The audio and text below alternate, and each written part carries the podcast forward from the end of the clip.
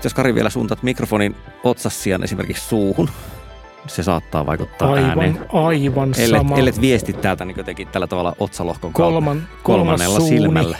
Kolmas suuni. Kolmas suuni puhuu. Sano säkin Panu jotain. Niin mä sanon jotain. Joo.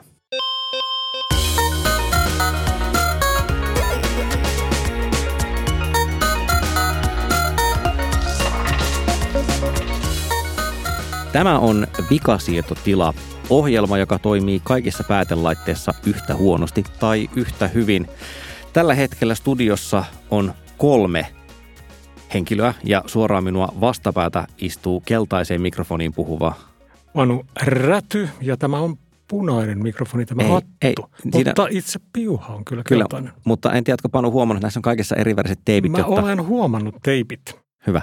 Mutta halusin korostaa, että meillä on täällä 2 punaista hattua ja 1 oranssi hattu. Ja oranssissa hatussa istuu... Ja minä. Joo, päivää vaan. Joo, kyllä. Onko teillä nimi? On minulla nimi, mutta te ei tarvitse tietää sitä. Nämä alut paranee kerta kerralta. Kyllä. Mulla on taas synergisen onnekkaasti sekä punaisella merkkiteipillä merkattu mikrofoni, että myös punainen hattu. Minä olen Olli Sulopuista ja tämä on todellakin Vikasietotila, joka tänään...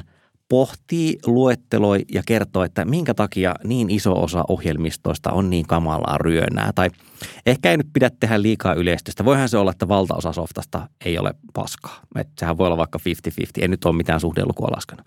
Mutta aloitetaanpa tämmöisellä anekdootilla, joka liittyy podcastien kiehtovaan maailmaan. Nimittäin 99% Invisible-ohjelmassa, jonka nimi siis kirjoitetaan 99% Invisible, niin siinä oli muutama vuosi sitten semmoinen jakso, jossa kuulija kertoi, että hän ei pysty kuuntelemaan sitä podcastia autossa.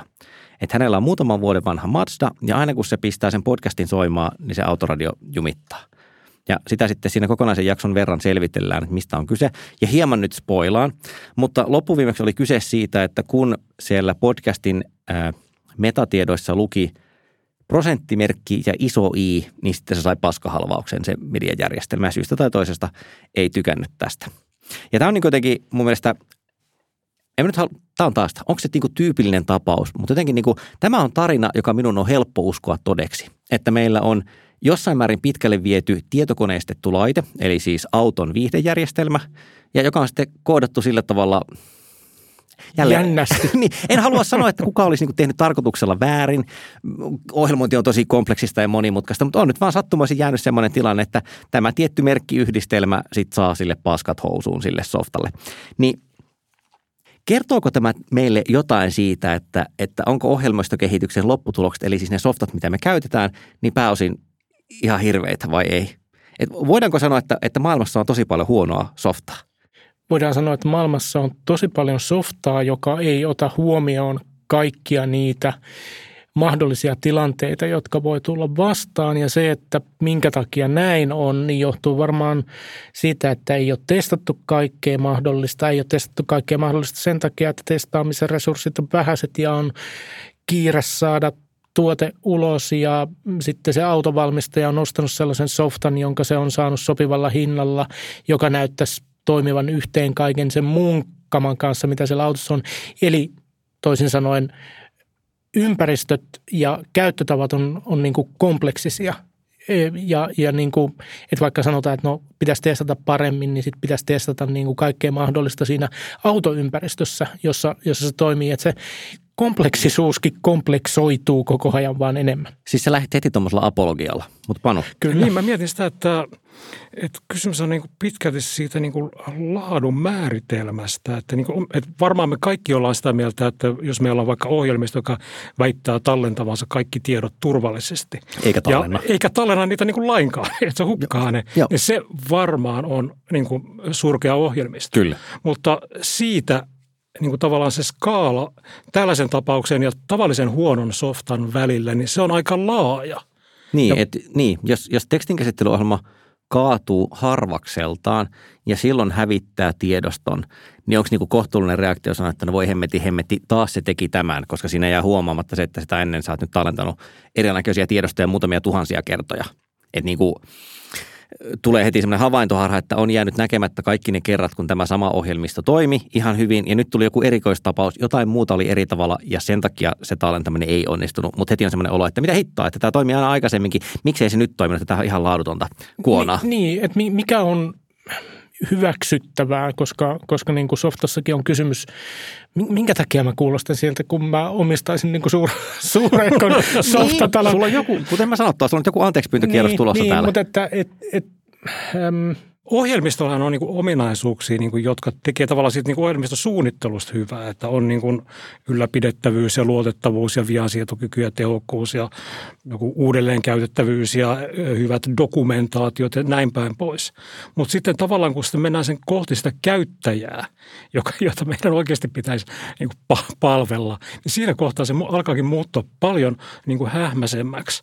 Että niin kuin tavallaan sen niin kuin niiden suhteessa niin kuin käyttäjäkuntaisiin, niin viiteryhmiin.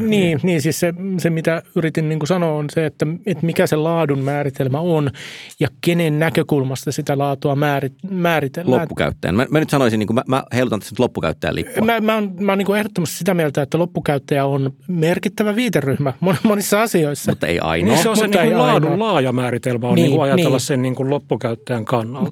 Kyllä. Mutta kun sitten ajattelee sitä niin kuin tuotteen, siis sen softatuotteen tekoa, niin siinä niin kuin prosessissa kokemukseni mukaan loppukäyttäjä tuppaa helposti katoamaan tai loppukäyttäjän argumentti ei ole se ainut argumentti, tai loppukäyttäjän käsityslaadusta ei ole ainut laatukäsitys, joka vaikuttaa siihen, miten asioita tehdään. Okei, no otetaanpa nyt tämmöinen typologia, joka on lainattu Dan Honin mainiosta blogista. Siellä on muutenkin ajattelemisen arvoista, mutta siellä oli tosiaan tehnyt tämmöisen kyselyn, että millä sektorilla on kaikkein hirvittävimmät ohjelmistot. Ja tämä on vähän niin kuin inspired by se. Ja sieltä löytyy niin kuin esimerkiksi tämmöisiä keissejä, että tosiaan sulautettu ohjelmisto, eli esimerkiksi just autot tai miksei niin kuin erinäköiset viihdejärjestelmät kotona. Onko esimerkiksi älytelkkari siinä. Sitten on niin kuin semmoiset back office -ohjelmistot, siis semmoista, joita tavallaan vain ammattilaiset käyttää, joten ei ole ikään kuin tarkoituskaan ikinä ehkä näkyä jollekin keskiverto loppukäyttäjälle. Mun mieleen heti tulevat esimerkit tästä on toimitusjärjestelmät. Siis niin kuin WordPress on jopa aika hyvä käytöksinen asia, mutta että Sanomalehdissä aikanaan sitä on törmännyt ja Yleisradiossa törmännyt semmoiseen toimitusjärjestelmiin, jossa niin kuin piti muistaa tosi tarkkaan, että mihin kenttään ei saanut kirjoittaa yli 15 merkkiä, ettei se koko homma romahda. Ja sitten niin kuin meidän oma sovellus tai oma versio tästä on niin kuin ehkä julkishallinnossa toimivat ohjelmistot. Sellaiset ohjelmistot, joita en käytä maksavana asiakkaana, vaan kansalaisena, ne tuntuu olevan niin kuin yksi kokonainen murheen kryyni. Ja sitten vielä jotenkin tämän aiemmin mainitsemani niin kuin yleistapaus, eli kaikki Enterprise-ohjelmistot, semmoista, jossa ihmiset ei niin kuin ihan hirveästi pääse itse väittämään, niin jos hieman nyt puretaan näitä. Et mietitään nyt esimerkiksi niitä sulautettuja laitteita, tästä se auto on siis esimerkki. Mitkä on ne tekijät, jotka tekee sulautetusta softasta niin köpöä? Koska siis mä väitän, että ehkä, no hankala sanoa, voi olla, että kaikkein raivostuttavimmat paskat softat mä oon niin kuin kohdannut tietokoneella, koska siinä on monipuolisinta. Mutta vastaavasti sulautettu järjestelmä, joku niin kuin DVD-soitin tai muu, niin on mä niin kuin tehnyt mieli heittää niitä seinään, koska se on laite, jolla mä teen loppujen lopuksi aika rajoitetun määrän asioita. Ja se niin kuin periaatteessa pitäisi ajatella, siis musta tuntuu, niin kuin tälleen, ei-ohjelmoijana, tuntuu, että sen ratkaistavien ongelmien määrän ja sen softan monimutkaisuuden pitäisi olla vähän pienempi. Että olisi tavallaan on helpompi koodata hyvin toimiva DVD-soitin, kun varmistaa, että joka ikinen ohjelma, joka toimii mun tietokoneessa on helppo. Mutta silti tuntuu, että siellä on niin kuin ihan käsittämättömiä kompastuksia. Niin, siis tuossa tulee mieleen, että yksi yhteinen piirre voisi olla se, että niin monen tämän tyyppisten niin sulautettujen järjestelmien loppukäyttäjillä ja ehkä niin kuin laajemminkin, niin kuin, kun puhutaan surkasta softasta, niin loppukäyttäjillä ei ole hirveästi valinnanvaraa sen suhteen, että mitä nimenomaista ohjelmistoa niin kuin he käyttää. Että eihän me voida sulautettujen niin kuin softien kohdalla tehdä sitä valintaa, että hei, minäpä en tätä niin kuin ohjelmistoa käytä. Esimerkiksi autot on tyyppinen esimerkki, olivat hyvin pitkään. Että nythän sinne on tullut jo tavallaan, niin kuin alkaa tulla valinnanvaraa siis näiden integraatioiden myötä. Niin, mä en sitten tiedä, että onko esimerkiksi nyt, jos puhutaan CD-soittimesta tai DVD-soittimesta, että onko sillä niin kuin laitteen valmistajalla tai sillä firmalla, jonka nimi siinä niin kuin kilvessä siinä laitteen etureunassa on, niin onko silläkään valinnanvaraa? Tai että mihin se vaikuttaa? Että se voi vaikuttaa ehkä niihin animaatioihin, jotka pyörii siinä pienellä LCD-näytöllä, mutta et onko siellä joku niin kuin, kuinka monesta sellaisesta sirusta sä voit valita, jolla sirulla siis pyörii se kontrolleriohjelma, jolla koko hommaa pyöritetään. Et jos niitä on 3 ja sä voit valita niistä ja ne on kaikki umpisurkeita, niin se vaihtoehto on, että sä alat itse niin kuin valmistaa niitä siruja ja niitä ohjelmia, joilla se laite toimii, joka maksaa moninkertaisesti verrattuna siihen, että sä ostat jonkun niistä siruista ja valmistat sillä muutamia miljoonia DVD-soittimia. Että ollaanko siinä niin kuin inhottavassa raossa sen suhteen, että siihen ei kannata käyttää rahaa, koska eipä sillä saa kuluttajaa maksamaan sitä vekottimesta yhtään sen enempää. Mä veikkaan, että näin on, että kun mä oon varmaan nyt yli 10 vuotta käynyt Euroopan suurimmilla kuluttajaelektroniikkamessuilla, joissa on kaikkea mahdollista niin kuin televisioista vedenkeittimiin ja siltä väliltä. Ja sitten kun katsoo, että mistä niissä on kysymys, niin kysymys on sekä vedenkeittimissä että aika usein televisioissa siitä, että joku on tämän tehnyt ja sitten joku lanseeraa sen ikään kuin raakateoksen päälle sen niin kuin brändin. Oman krumelluurit, niin just. Niin. Nyt tangenttikysymys. Kuvittelenko vaan vai onko se, että softa ei toimi eri tavalla ärsyttävää kuin, että mekaaninen laite ei toimi? Koska nyt mä aloin niin kuin miettiä CD-soitinta, että CD-soitinhan siis on tietokone hyvin pienessä mittakaavassa, se ei ole yleiskäyttöinen tietokone, mutta siellä on signaaliprosessointia paljon. Jotenkin niin kuin se, että CD-soitin tai ehkä DVD-soitin olisi parempi esimerkki Blu-ray-soitin. Se, että se jumittaa, tuntuu, että se ärsyttäisi mua eri tavalla kuin, että mulla olisi vaikka levysoitin, joka hyppii. Siis ikään kuin asia, jonka mä ajattelen, että se on täysin mekaanis-elektroninen. Niin onhan sekin niin kuin monimutkainen. Mutta se on ymmärrettävissä oleva. Tai, niin. Tai siis se voit ainakin teoriassa niin kuin argumentoida, että ymmärrän ja voisin selvittää ja voisin jopa itse korjata tämän. Kas tuosta hammasrattaasta on niin, yksi hammas, sen takia se klonksuttaa. Niin. Softa on kuitenkin tavallaan, se on aina korjattavissa, se on aina niin kuin periaatteessa parannettavissa. Se on musta laatikko ja se on periaatteessa korjattavissa. Siinä yhdistyy nämä, niin kuin nämä molemmat sille, että sen pitäisi toimia ja se ei toimi ja niin kuin nyt se pitäisi olla mahdollista korjata. Anyways, no jatketaan sitten ihan vähän vielä sitä sulatetuista. Siis mä ensinnäkin heittäisin, tai siis ei ensinnäkin, vaan toiseksi sen heittäisin, että kyllähän se myös vaikuttaa se hinta ihan todella paljon. Jos miettii niin kuin korjaamista yleensä, jälleen nyt ei tarvitse miettiä niin kuin pelkästään ohjelmistojen päivittämistä, vaan siis tavallaan kodin elektroniikan tai kodin koneiden korjaamista, niin se on niin kuin koko ajan vähemmän ja vähemmän kannattavaa. Että oli kyse sitten pesukoneesta tai imurista tai mistä tahansa muusta, merkkikorjaamusta nauravat ulos ja jopa semmoiset niin kuin kivijalassa olevat sympaattiset korjausliikkeet, missä istuu yleensä joku hieman keski-ikäinen ylipainoinen ukkeli, jolla on seinällä jumalaton rivistolaitteita, niin sekin saattaa silleen sanoa, että no, ei tähän saa enää varaa, se, että se on niin kuin periaatteessa helppo homma, mutta ei sitä kannata korjata. Niin jos niin kuin mekaaniset asiat, muoviset asiat, metalliset asiat, jotka voi niin kuin tavallaan kuka tahansa periaatteessa korjata, jos niiden suhteen on jo hankalaa, niin sitten vielä se, että otat sellaisen suljetun mustan laatikon, josta välttämättä ei enää dokumentaatio ole olemassa, vähintään pitäisi maksaa, että sen saisi, tai sitten niin se on hirveä reverse-engineeraus-homma, niin eipä siinä ole ihan hirveästi motivaatiota eikä keinoja enää sitten ehkä korjata sitä, että se on siis tehty käytännössä mahdottomaksi. Niin, ja sitten vaikka se niin laadun laaja määritelmä tulee sieltä niin käyttäjän tai sen asiakkaan niin toiveisiin vastaamisesta, niin sitten kuitenkin se niin laadun parantamisessa, niin sitten se pitäisi niin aidosti voida perustella, että nyt tämä niin härveliin niin upotettu softa, niin kuin, että me saadaan kilpailuetua, jos me korjataan tämä. Täsmälleen näin. Siis on niin joku rima, mikä pitää ylittää ja sitten sen jälkeen jokainen parannus tuo aika vähän lisää mitä etua. Okei, vielä viimeinen keissi näistä sulautetuista softista.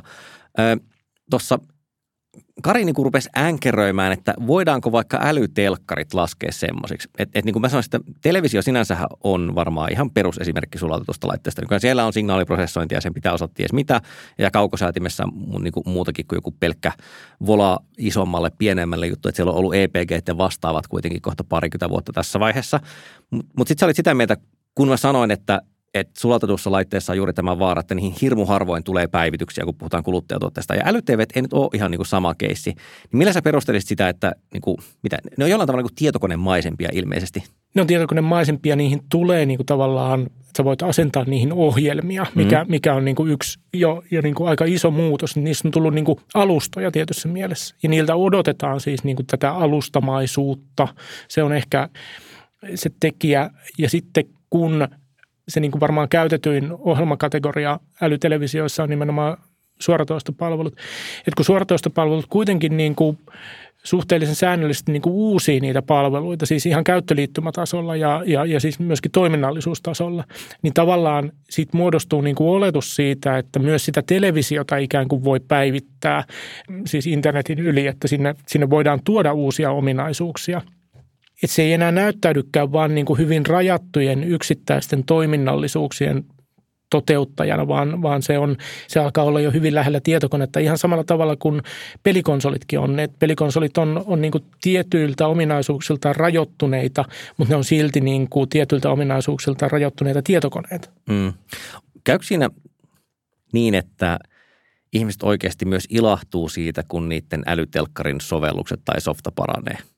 Yleensä ei, siis kaikkihan on aina, siis koska seurasin jonkin aikaa erään suurehkon suomalaisen palvelun asiakaspalautetta, niin kyllä se yleinen argumentti minkä tahansa muutoksen jälkeen on aina, että se edellinen versio oli parempi ja en ymmärrä enää, miten tämä toimii. Siis, ja mikä on mun mielestä ihan niin kuin validia kritiikkiä, että silloin kun me puhutaan television kaltaisesta laitteesta, on niin kuin muitakin laitteita, mutta erityisesti television kohdalla, ihmisillä niin kuin syntyy usein siihen niin kuin henkilökohtainen suhde ja minkä tahansa asian muuttaminen niin kuin henkilökohtaisesti koetussa laitteessa tai palvelussa, niin se on niin kuin ulkopuolelta tuleva muutos läheiseen suhteeseen. Ja nyt kaikki tiedetään, että se on kauheata. Tunnen ihmisiä, jotka ovat sanoneet, että uneksin televisiosta, jonka voisi vain laittaa päälle yhtä nappia painamalla, mutta sitten heillä saattaa olla puoliso, joka pitää tällaista aivan liian vulgaarina järjestelmänä ja sitten pitää painaa vähän useampaa nappia, että saa telkkarin päälle. Mm. Terveisiä vaan. Ei, en tunne ketään tämmöistä. Siis meillä ei enää ole tämmöistä keskustelua. Okei, no toinen kategoria. Ja siis se on sitten se, että ne ohjelmistot, jossa on tavallaan erikseen se, mitä yhden sortin loppukäyttäjät näkee, ja sitten erikseen se, että millä se makkara sinne sisälle tungetaan. Nämä on musta kans niin kuin, nämä on eri tavalla huonoja, mutta niin kuin ne toimitusjärjestelmät, joka jälleen siis ihan vaan niin kuin oman työtaustan takia tulee mieleen, niin se on niin kuin hirveätä. Se näkyy itse asiassa vieläkin, että kun tässä työkseni tehdään podcasteja, tai olen siis pienyrittäjä ja käytän taloushallinnon ohjelmistoja, niin viimeksi tänään kävi niin, että tein siis hakua.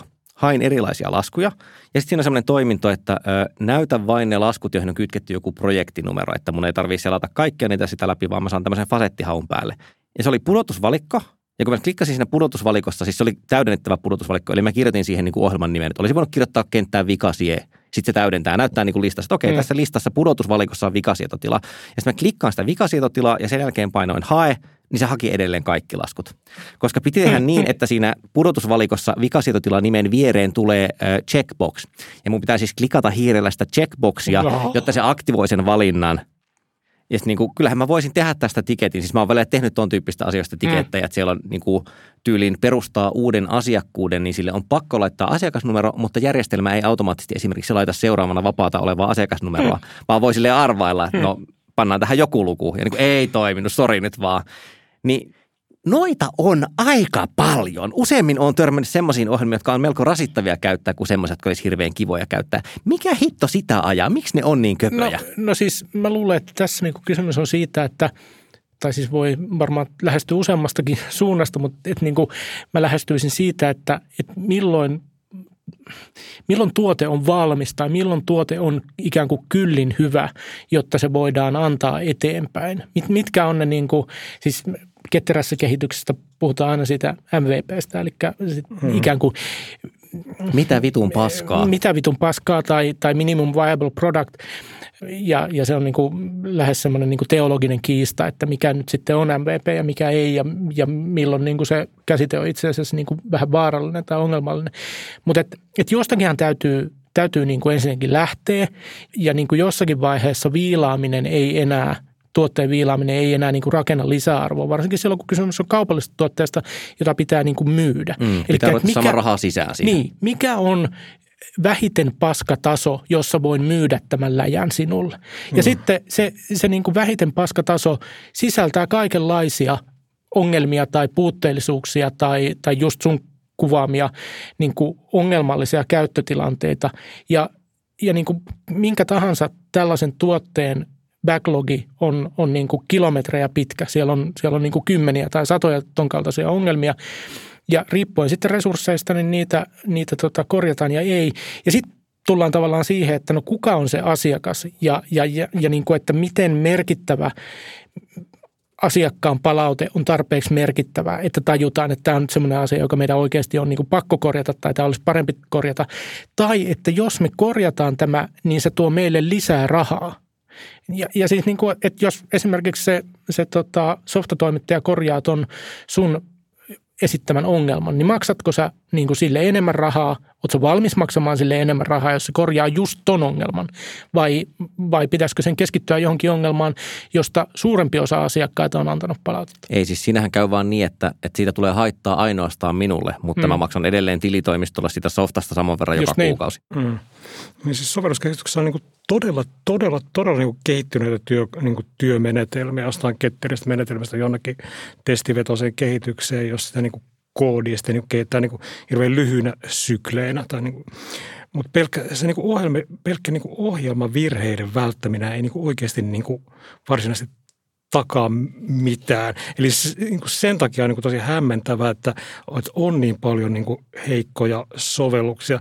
Että ikään kuin siellä takana ei olisi minkäänlaista tämmöistä niin jotenkin toimiala- ja tapauskohtaista niin laatumallia, jos määriteltäisiin nämä niin erilaiset vaatimukset näiden niin eri sidosryhmien kannalta. Mm.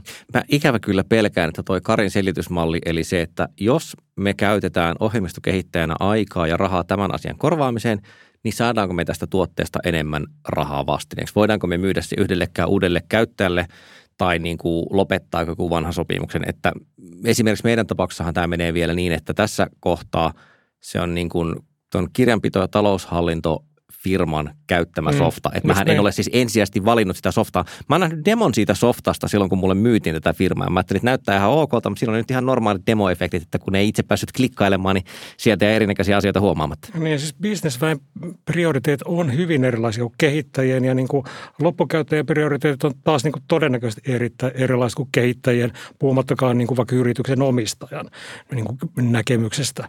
Että se mikä niin kuin toinen pitää loistavana on toisen mielestä tai riittävän hyvänä, on niin kuin toisen mielestä niin kuin susipaska.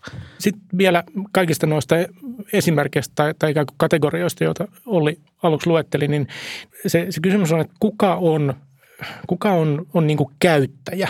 Ja että oikeastaan kaikissa noissa se yhteys sen laadun määrittelyn ja käyttäjän välillä on joko tosi pitkä tai se on niin kuin olennaisesti katki. Että esimerkiksi toi tilitoimisto tai taloushallinto esimerkki on siinä mielessä hyvä, että se asiakas on tosiaan se tilitoimisto, et sinä.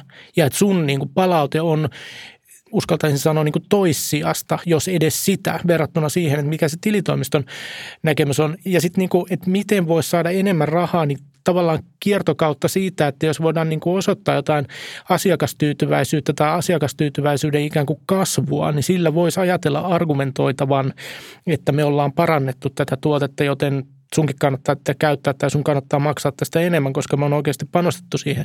Mutta sekin on tosi pitkä tie, varsinkin semmoisissa tapauksissa, joissa se ikään kuin loppukäyttäjä ja se kehittäjä tai laadun määrittäjä on niin pitkä matkan päästä toisesta. Siihen niin kuin laatumalliin pitäisi saada niin kuin kiinni sitten, nyt olla upotettua nämä niin kuin kaikkien näiden niin kuin sidosryhmien niin kuin näkemyksiä niistä tavoitteista, että niin kuin tällaista on niin kuin meidän kriteerit ja niin kuin muuten me tuotetaan niin kuin sitä surkeita kokemusta ja surkeita softaa.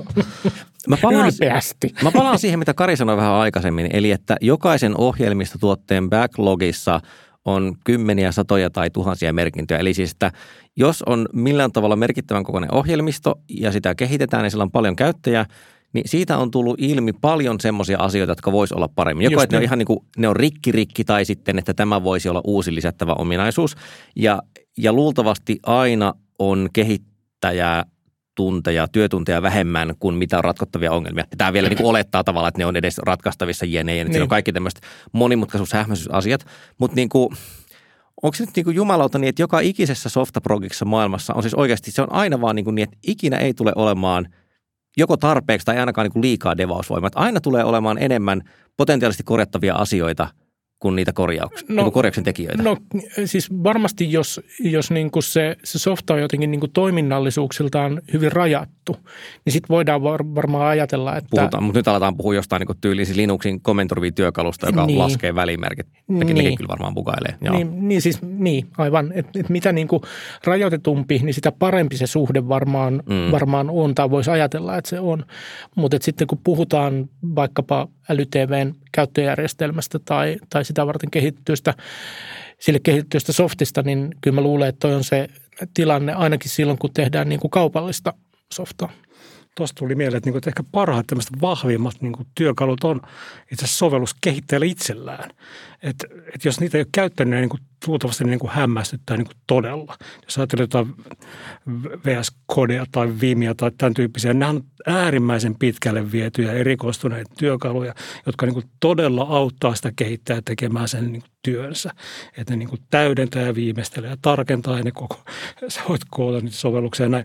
Ja toki niissäkin niin kuin monet ne toiminnallisuudeksi perustuu sitten itse asiassa kolmannen osapuolten niin kuin tuottamiin laajennuksiin, mutta silti ne on kaikki sen saman niin kuin perheen sisällä. Eli tavallaan ohjelmistokehittäjät voivat käyttää itse aivan uskomattomia työkaluja ja rakentaa aivan uskomattomia sovelluksia, mutta silti me olemme tämän keskustelun äärellä. Niin siis tullaanko tässä siihen, että devaajat on kaikki itsekkäitä paskiaisia, että ne kyllä niin kuin viilaa omia työkalujaan, mutta sitten kun mikä tahansa muu ammattiryhmä on silleen, että olisiko mun mahdollista täyttää tiedot tähän lomakkeeseen ilman, että siihen menee 15 minuuttia, että ei pysty, että ei ole prio, ei pysty. Niin, tai ehkä niin kuin kehittäjä voisi hyvinkin olla, tai kehittäjät voisi olla sitä mieltä, että joo, ton voisi tehdä, mutta sitten niin kuin kehittäjien lisäksi asia vaikuttaa niin kuin bisneslogiikkaan, että joku määrittelee sen, että mikä se prio on, ja se ei määrity niin kuin välttämättä sieltä puhtaasti kehittäjän näkökulmasta. Ohjelmoijat haluaa työskennellä fiksusti, ja niin kuin, se on niin kuin ne työkalut on optimoitu siitä suunnasta, mutta sitten taas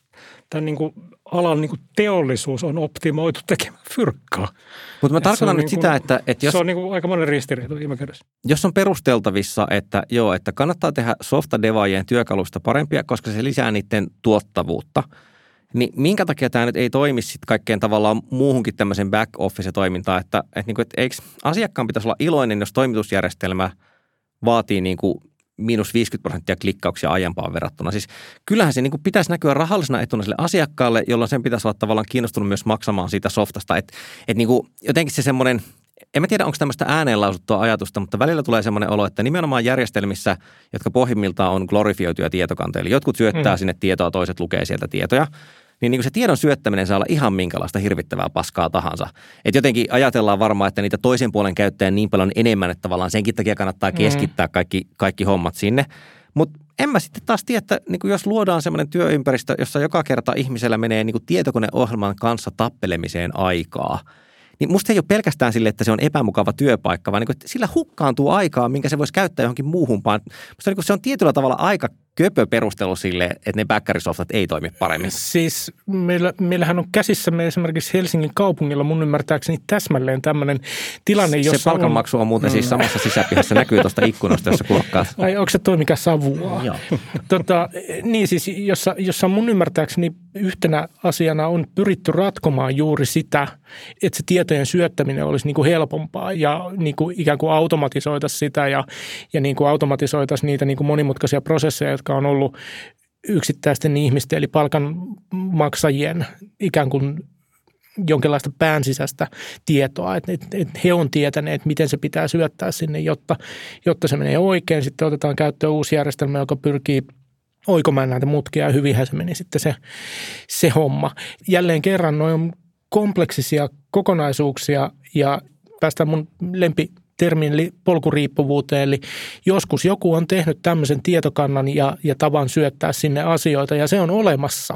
Ja sitten sitä yritetään jotenkin niin kuin helpottaa tai niin kuin yksinkertaistaa, mutta et niin kuin sulla on se legacy edelleen olemassa, ja kaiken pitäisi kuitenkin pelata sen legacyn kanssa yhteen, että ne ei ole yksinkertaisia asioita ratkaistavaksi. Toi on hyvä pointti, että nimenomaan ehkä siellä firman puolella, miksei kuluttajasoftissakin, mutta erityisesti yrityspuolella, niin se, että ei rikota yhteensopivuutta vanhojen järjestelmien kanssa tai saadaan tehtyä saumaton yliheitto, niin se on tosi tärkeää.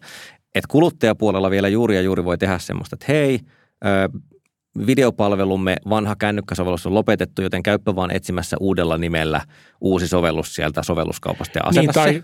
Tai sitten niin kuin jopa niitä, että hei, uudistimme verkkokauppasi. Nyt on niin, että koko ostoshistoriasi hävisi täältä, myös käyttäjätunnuksesi ja salasanasi hävisi.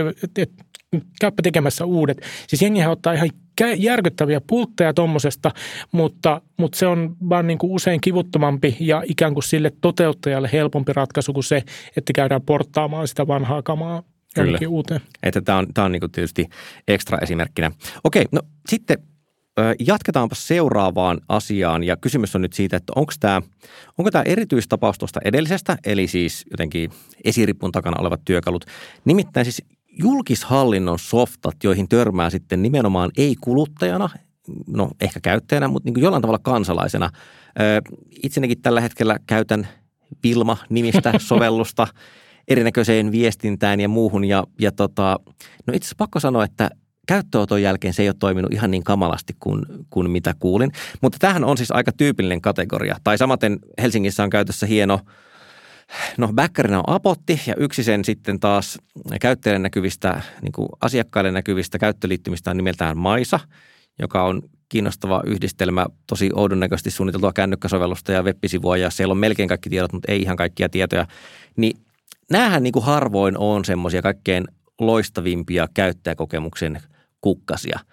Mutta onko se nyt siis vielä eri kategoria kuin toi, että olen töissä jossain, syötän tietoja ja se mun tietojen syöttämisjärjestelmä on kamala, mutta silloin kuitenkin voi olla, että se toisen puolen käyttöliittymä on ok. Kun näissä tuntuu, että kenelläkään, niin ne, jotka syöttää tietoja valittaa, ne, jotka lukee tietoja valittaa, että niin kaikki on epäonnisia. On se ainakin sitä kautta niin kuin eri kategoria, että me ei tyypillisesti voida valita, minkä kautta me ollaan yhteydessä esimerkiksi julkishallinnon palveluihin. Mutta duunissahan on sinänsä sama. Niin, tarkoitan, sielläkin työnantaja sanoo ja IT sanoo, että näillä softilla mennään. Joo, mutta tavallaan siellä on kuitenkin yrityksellä on niin varaa valita useimmista niin kuin tavallaan softista. Tässä tulee niin kuin kategoriaero mun mielestäni. Ja siis niin kuin, että yritykselläkään ei välttämättä ole niin kuin vapaita käsiä valita, että niin kuin yritys saattaa toimia semmoisella alalla, jossa on jokin vakiintunut de facto standardi, että täytyy käyttää tätä CAD-softaa tai muotoa tai täytyy käyttää tätä toimitusjärjestelmää, koska kaikki muutkin käyttää, kaikki on tottunut siihen, kun taas sitten niin kuin julkisella puolella vaikuttaa niin kuin kilpailutukset. Eli sielläkään ei pystytä valitsemaan vapaasti, että käytetään tämmöistä hommaa ja että painotettaisiin esimerkiksi kilpailutuksessa jotenkin sitä loppukäyttäjän toiminnan yksinkertaisuutta, että joku Wilma on varmaan niin kuin hyvä esimerkki siitä, että joku on saavuttanut merkittävän markkina-aseman, pystyy sitä kautta mahdollisesti painamaan niin kuin hintaa alaspäin, jolloin ei tule uusia toimijoita, jotka voisi tarjota niin kuin fiksumpaa tai paremmin toimivaa.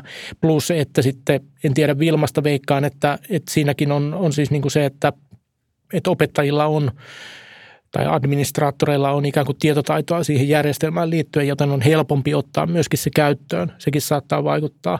Toi on semmoinen asia, mistä PostLight-nimisen nykyläisen digifirman tyypit välillä puhuu, että nimenomaan kun päivitetään back-office-softia, niin osa käyttäjistä saattaa hermostua siitä, vaikka se uusi ohjelma olisi ikään kuin lainausmerkissä objektiivisesti parempi, koska ne on kehittynyt niin hyviksi käyttämään sitä vanhaa softaa. Että ihan silleen, että tavallaan lihasmuisti menee rikki ja muuta menee rikki.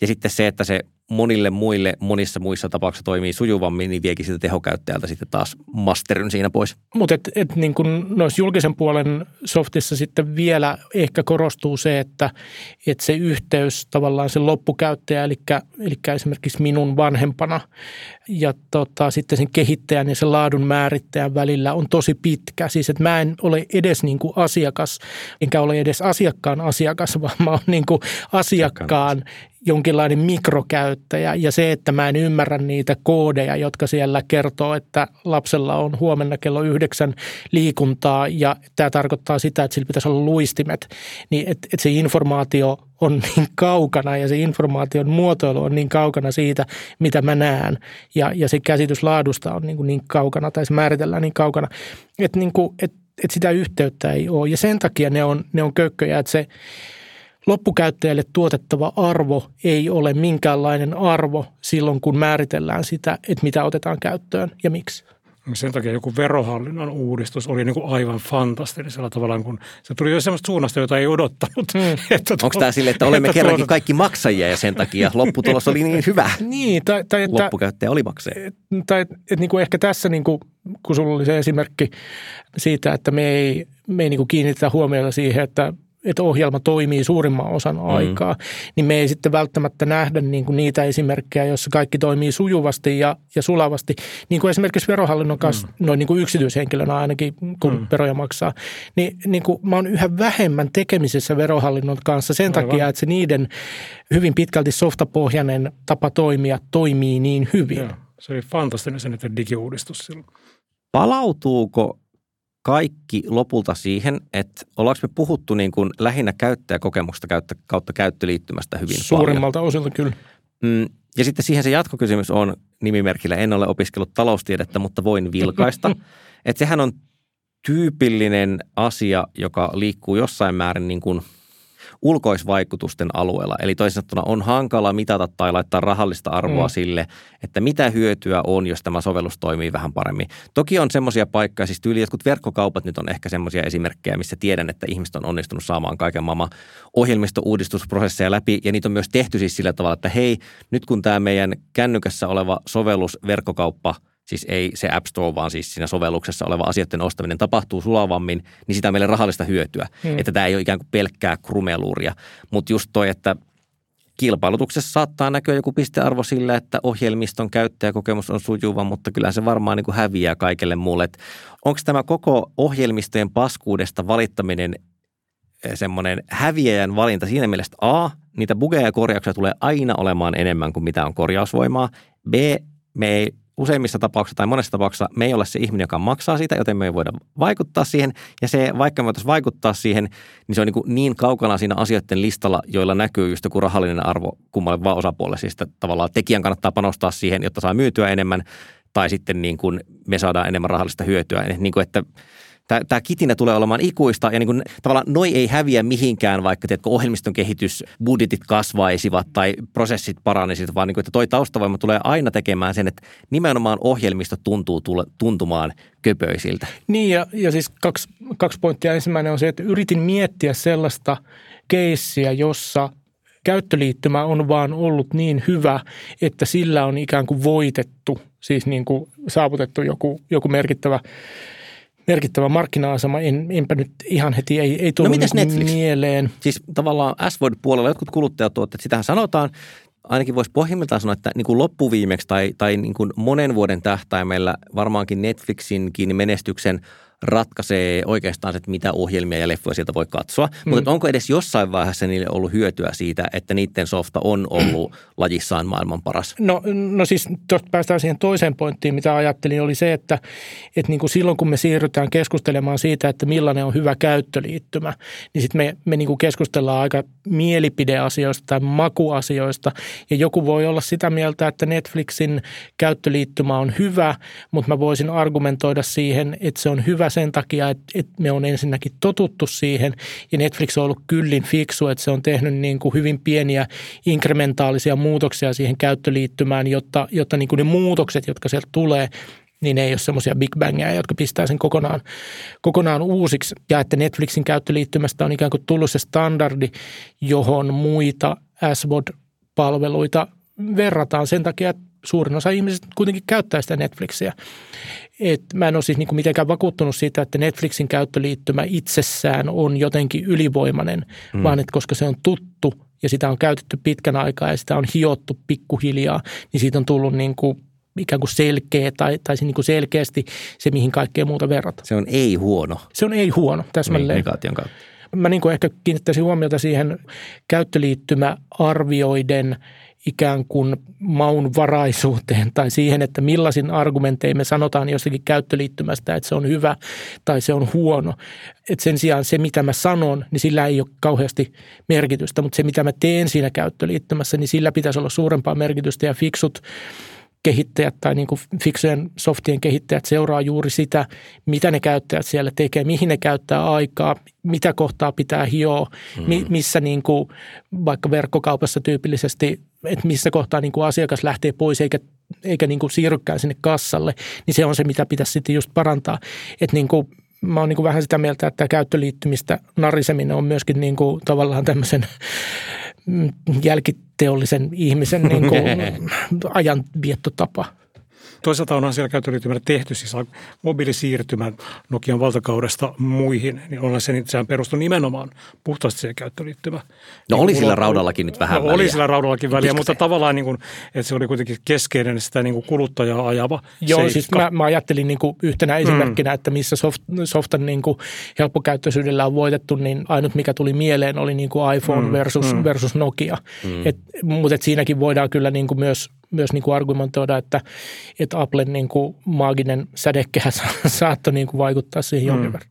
Mulle tulee tästä kaikesta mieleen se, että niin tavallaan että käyttäjän asiakkaan niitä tärkeiden niin kuin sidosryhmien niin kuin jotenkin toiveista ja tarpeista, niin sieltä pitäisi niin kuin ponnahtaa sinne niin kuin kehittäjän työlistaan. Ja sinne niin kuin kehittäjän niin kuin listalle niin kuin asioita ja tehtäväksi. Ja onhan siis siinä jälleen ihan myös se käytännön ongelma, että ensinnäkin se, että jos minä olen tyytymätön johonkin asiaan softassa, niin voi olla, että mun havainto ei ole niin kuin oikea. Tai vähintään se, että mä sanon, että tämä asia toimii väärin ja se pitäisi korjata näin, niin on hyvin todennäköisesti, että mun korjausehdotus on huono. Tai sitten mun korjausehdotus on niin kuin jostain syystä X, Y ja Z hankala tai mahdoton toteuttaa. Että ensinnäkin mun analyysitilanteesta voi olla väärä. Sitten toisekseen se, että mun pitäisi saada se jotenkin sinne kehittäjien listoille se tieto fiksusti. No siis välillä, jos joku pieni open source progis, niin kuin tikettiä GitHubia kyllä sen näkee. Sitten ne vaan sanoo, että ei ole aikaa tehdä sitä. Tai sitten sanoo, niin kuin, tai noin itselleni kävi, että lähetin palautetta sovelluksen kehittäjälle ja toivoisin tämmöistä ominaisuutta tähän sovellukseen. Meni viikko, tuli meille, että testaas nyt, että toimiiko.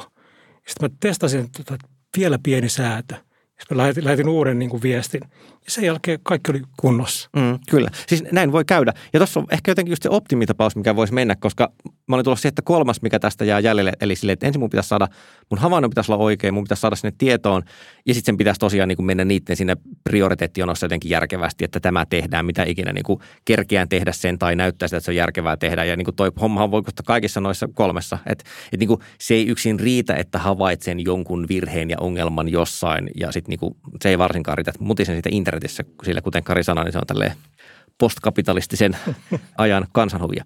Otetaan ihan loppuun vielä tämmöinen asia, että ihmisethän ei kuitenkaan ole täysin jäänyt toimettomiksi tämän suhteen, että kun ohjelmistot ei toimi.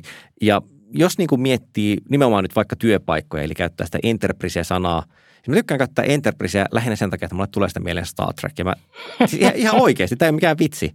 Niin, että muuten mun mielestä voisi puhua just vaikka firma IT:stä tai jostain muusta, mutta se on vähän niin kuin olisi NCC 1701 Enterprise, kun puhuu Enterprise-softasta. Niin alistuuko työntekijät siihen, että niille annetaan köpöt IT-työkalut vai mitä ne oikein tekee? No eihän ne aina alistu. Siis niin kuin tämä niin sanottu varjo-IT on niin kuin tyypillisesti, siinähän on kysymys just siitä, että siis yritysten työntekijöillä on lainausmerkeissä vapailta markkinoilta saatavissa työkaluja tai ratkaisuja, jotka tekee asioita paremmin kuin ne työkalut, joita tarjotaan käyttäjille. Muistan, kun olin vielä Sanoma-konsernin palveluksessa, kun Gmail ja sitten niin kuin Drive kautta, mikä se nyt onkaan Googlen tuottavuustyökalut tuli käyttöön. Ja ne tarjosi monia semmoisia asioita, joita se niin kuin firman IT ei tarjonnut. Ja muistan niin kuin keskusteluita, että onko tätä nyt ok käyttää, koska tietoturva ja niin edelleen. Ja muistelen käyttäneeni argumenttia, että luotan enemmän Googlen tietoturvaan kuin Sanomien. Ja muistelen, että siitä tuli jotain Sanomista jossakin kohta. Keskustelu ei ollut pelkästään positiivinen. Mutta siis niin, tämä on niin kuin esimerkki siitä. Mutta se riippuu tietysti niin kuin firmasta. Se riippuu siitä, että mitä tehdään ja miten tehdään. Että onko niin kuin se varjo-IT:n käyttäminen niin kuin mahdollista. Mutta hyvä esimerkki on sitten taas niin kuin joku Slack. Että jos firman niin kuin jotenkin fokuksessa on niin kuin softakehitys ja se palkkaa devaajia, niin todennäköisesti devaajat haluaa käyttää siihen keskinäiseen kommunikaatioonsa Slackia. Jos firmassa käytetään sitten vaikka Microsoftin Teamsia, niin devaajat ei ole tyytyväisiä, jos ne pannaan käyttämään sitä Teamsia. Ja devaajat sitten alkaa olla niin kuin, miten se nyt kauniisti sanoisi, työpaikkojen kuninkaallisia siinä mielessä, että jos niin kuin annetut työkalut ei tyydytä, niin ne hyvin herkästi sitten vaikka lähtee sieltä pois. Mutta sitten taas verrattuna niin kuin johonkin konttorityöläiseen tai niin kuin enemmän suorittavaan portaaseen, niin niiden mielipiteillä taas sitten ei ole niin kuin tämmöistä niin kuin merkitystä, että et sä käytät sitä työkalua, mikä sulla on. Että se varjo-IT-muodostuminen on myöskin niin kuin kompleksinen prosessi. Ja sillä suorittavan työn porukalla, jos se ottaa varjo-IT:t käyttöön, niin silloin siinä alkaa olla myös niin kuin aikamoisia pulmia, että on tietoturva ja sitten se niin kuin data siiloutuu sinne tänne ja että se ei ole niin kuin jaettavissa. Tavallaan yrityksen näkökulmasta on ymmärrettävää, että yritys sanoo työntekijöille, että käyttäkää näitä työkaluja, mutta sitten taas sen työntekijän näkökulmasta, että sen työnteon nautittavuus tai asioiden jakaminen saattaa olla helpompaa jollakin epävirallisella ratkaisulla. Ja sitten ollaan niin kuin jotenkin pääoman ja työvoiman ikuisen ristiriidan alueella. Marssilla Karl-puhelimessa. Esimerkiksi siellä, mutta et siis niin, ei toikaan ole niin kuin yksinkertainen asia, että haluaisi tehdä työtä hyvin, haluaisi tehdä sitä semmoisella tavalla, jonka tietää, että se on niin kuin parempi, mutta ikään kuin työnantaja rajoittaa sitä, niin se vaikuttaa niin kuin täysin järjettömältä tilanteelta.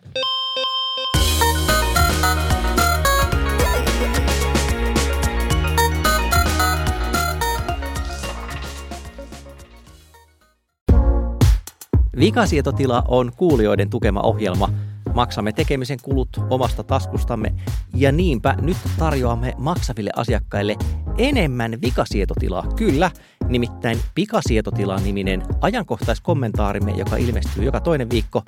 Lisätietoja siitä nettisivultamme vikasietoti.la, josta löydät tilaohjeet ja pääset tukemaan Vikasietotilan tekemistä. Paljon kiitoksia.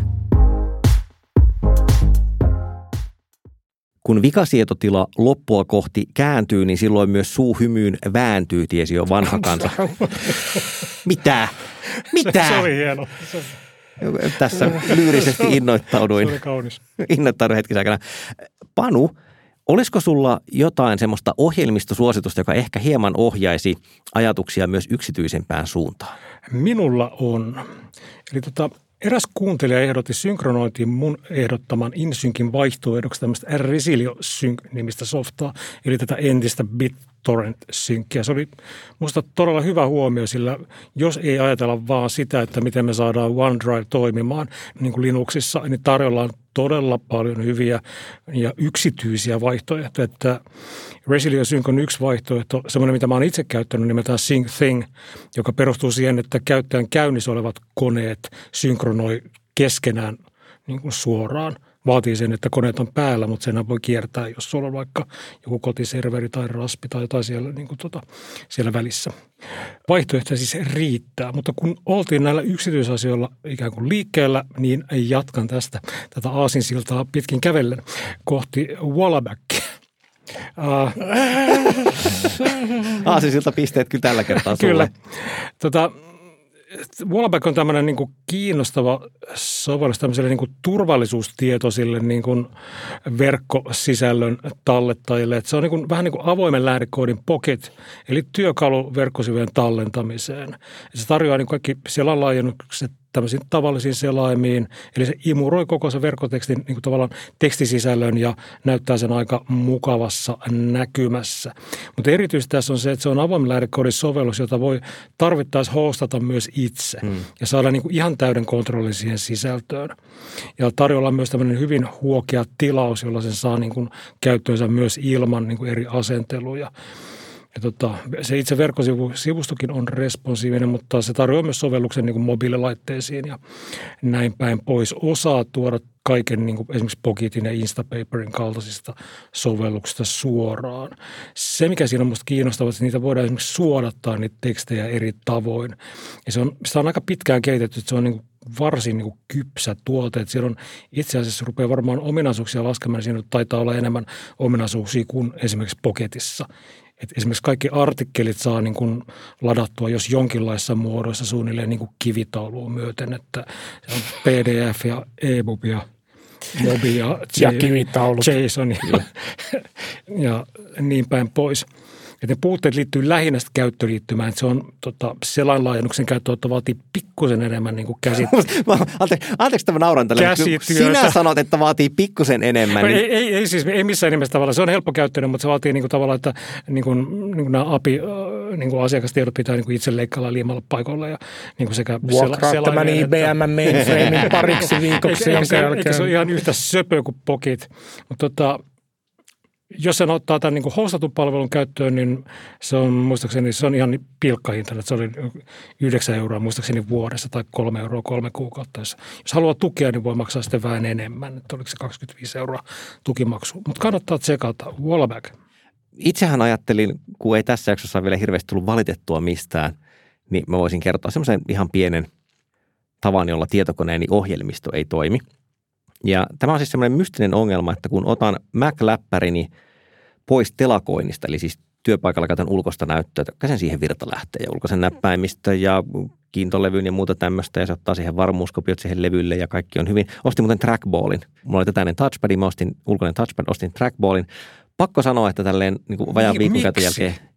Jos mä ajattelin, että se olisi jotenkin parempi, siis niin kuin ei rasteta rannetta samalla tavalla kuin se touchpad, mutta ei se kyllä, se on oikeastaan, se on kyllä huonompi. Se ei ollut se asia, mistä mä halusin valittaa. Mä voin myydä halvalla Kensingtonin trackballia, jos joku haluaa ostaa. Se on totta. Mutta se mitä siis tapahtuu on, että kun mä otan tietokoneeni pois tästä telakointiasemasta, joka ei ole siis telakointiasema, mutta kuitenkin siinä käytetty, niin se kaatuu. Se kaatuu aina. Se kaatuu joko heti, jos mä niin kuin täällä työpaikalla lähden kävelemään läppäri sylissä. Nyt esimerkiksi ennen äänitystä tehtiin niin, että otin tietokoneen irti sitä ulkoisesta näytöstä, tulin tänne studioon ja niin kuin noin 10 minuutin sisällä se kaatui. Mutta välillä käy niin, että mä eihin himaa asti. Että, niin kuin, että mä lähden kotiin, läppäri on kiinni, se suspendaa siinä välissä, mä avaan läppärin, se kaatuu. Ja olen katsonut mitä logeissa lukee. Ja siellä luki jotain sellaista APFS-system erroria, joka siis viittaisi tiedostojärjestelmään. Mutta pitkällisen googlailun jälkeen mä löysin yhden semmoisen formipostauksen, jossa vaikutti olevan samanlainen ongelma. Eli kun käyttää Applen tiedostojärjestelmälle alustettua ulkosta USB-kovalevyä ja irrottaa sen kovalevyn, niin vähän ajan päästä se kone kaatuu. Tämä on silleen aika vitun rasittava piirre tietokoneessa. Ja se ei ole edes mikään niin eksoottinen kolmannen osapuolen ajuri, vaan se on niiden omaa tiedostojärjestelmä. Mutta vielä rasittavampaa ja samaan aikaan niin kuin nyt huojentavaa ja rasittavaa on se, että ilmeisesti jos mä päivittäisin ton käyttöjärjestelmän seuraavaan major-versioon, niin tästä pääsis. Mutta mä en halua päivittää siihen seuraavaan major-versioon, koska tämä menee koko ajan lähemmäs iOS ja se tippuu niin kuin muutamia vanhoja ohjelmistojen tukia pois ja mä en halua sitä. Joten niin kuin, nyt mä sitten käytän hieman vanhempaa versiota käyttöjärjestelmästä, joka kaatuu aina sen jälkeen, kun mä oon varmuuskopioinut tiedostoja, mutta mun mielestä, koska mä ymmärrän, miten se toimii, niin mä pystyn elämään sen kanssa. Mutta tämä on niin kuin, ei tätä nyt ehkä silleen hyväksikään ohjelmistotilanteeksi hirveästi voi luonnehtia. Kari, mitä sanoisit, että kannattaisi lukea tällä viikolla? Tämä menee ehkä vähän Ollin tontille, eli aloitan todella pitkältä takamatkalta. Mä oon siis niin kuin, mä oon kiusannut pitkään sellainen asia, jota niin kuin määrittelen influencer-estetiikaksi, eli siis niin kuin Instagramin ja TikTokin kuvallisen ilmaisun niin kuin kaventuminen, joka voi olla täysin niin kuin kuviteltua, mutta ei oikeastaan kyllä ole. Kuinka paljon sä vielä aikaa TikTokissa? Voisi olla, mutta ei ole tyyppinen niin kuin vakaa, hyvä vasta-argumentti, jonka esitit siinä juuri itsellesi. Instagramissa jonkin verran, TikTokissa en juurikaan. Itse asiassa mä poistin TikTokin jo jokin aika sitten, siis useita vuosia sitten. Ja nyt latasin sen uudestaan, koska ajattelin, että tästä täytyy niin kuitenkin jotenkin pysyä kärryillä. Ja siis se estetiikka on siis niin kuin sen kaltaista. Siis mä otin esimerkiksi kirjagrammaajat, eli ihmiset, jotka julkaisee niin kuin Instagramissa päivityksiä kirjoista. Ja niiden kirjapäivitysten niin kuin estetiikka on aina hyvin samanlaista, että siinä on kuva kirjasta ja se kirja on lavastettu jollakin tavalla. Siinä on kahvikuppi vieressä ja siellä on semmoinen korea tapetti taustalla tai siinä on kukkia tai niin kuin jotenkin esineistöä aseteltu siihen kirjan ympärille. Ja joku määrittelee, se tuo mieleen stokkifotot, se tuo mieleen Ikean niin kuin tavallaan lavastetut huoneet. Että siinä jotakin niin kuin hyvin keinotekosta, kliinistä ja kitsmäistä. Ja mua niin kuin kiinnostaa se, että miten tämä tyyli on syntynyt. Siis, että mistä syntyy tämmöinen niin kuin hyvin tarkasti määritelty ja kapea esteettinen lokero, jolla tämmöistä toimintaa tehdään. Tämä siis kiinnosti mua, koska se ärsyttää mua, eli se kiinnostaa mua. Ja yritin löytää, että onko joku kirjoittanut siitä, että miten tämä estetiikka on syntynyt tai mistä se on lähtenyt ja miksi se on juuri tällaista. No en löytänyt, mutta löysin New Yorkerin 3 vuotta sitten julkaistun jutun influenssaamisen ikään kuin historiasta ja siis siitä, että miten se on, miten niin kuin tavallaan tämä koko niin kuin tämmöinen vaikuttajamarkkinointi on paljon ikään kuin pidempi ilmiö kuin sosiaalinen media, miten se on. Tässä jutussa niin kuin mennään muun muassa Shakespearein saakka ja analysoidaan muutamia Shakespearein hahmoja siltä pohjalta, että mitä he sanoo influenssaamista. Tämä on hyvin hauska, nokkela ja yleissivistävä. Otsikko on siis History of the Influencers from Shakespeare to Instagram ja löytyy show notesista. Tietenkin suosittelen tätä lämpimästi ja minulle saa kertoa, jos joku on pystynyt analysoimaan tätä estetiikkakysymystä myöskin. Niin, sitä ihminen esteettisesti sivistyy vikasietotilaa kuunnellessa. Ja hermostuu. Mutta se on hyvä ajava, aktivoiva voima tämä viha. Siis tarkoittaa, että passiivisuus on pahempi. Se jos on vaan silleen niin kuin vaan inhoa, mutta eikö tehdä asioille mitään, niin silloinhan maailma muuttuu vähemmän kuin jos aktiivisesti niin vihaa. Minä inhoan ja tulen räyhäämään siitä podcastia. Kyllä, ja sen takia maailma on parempi paikka. Mutta näillä puheilla oikein paljon kiitoksia, että kuuntelit Vikasietotilan. Ohjelman tälläkin kertaa äänituottaja toteutti The One The Only Risto Pikkarainen ja me taidamme todeta, että näillä puheilla sitten viikon päästä kuullaan seuraavan kerran. Eli siihen asti, moi moi! Moi! Moi!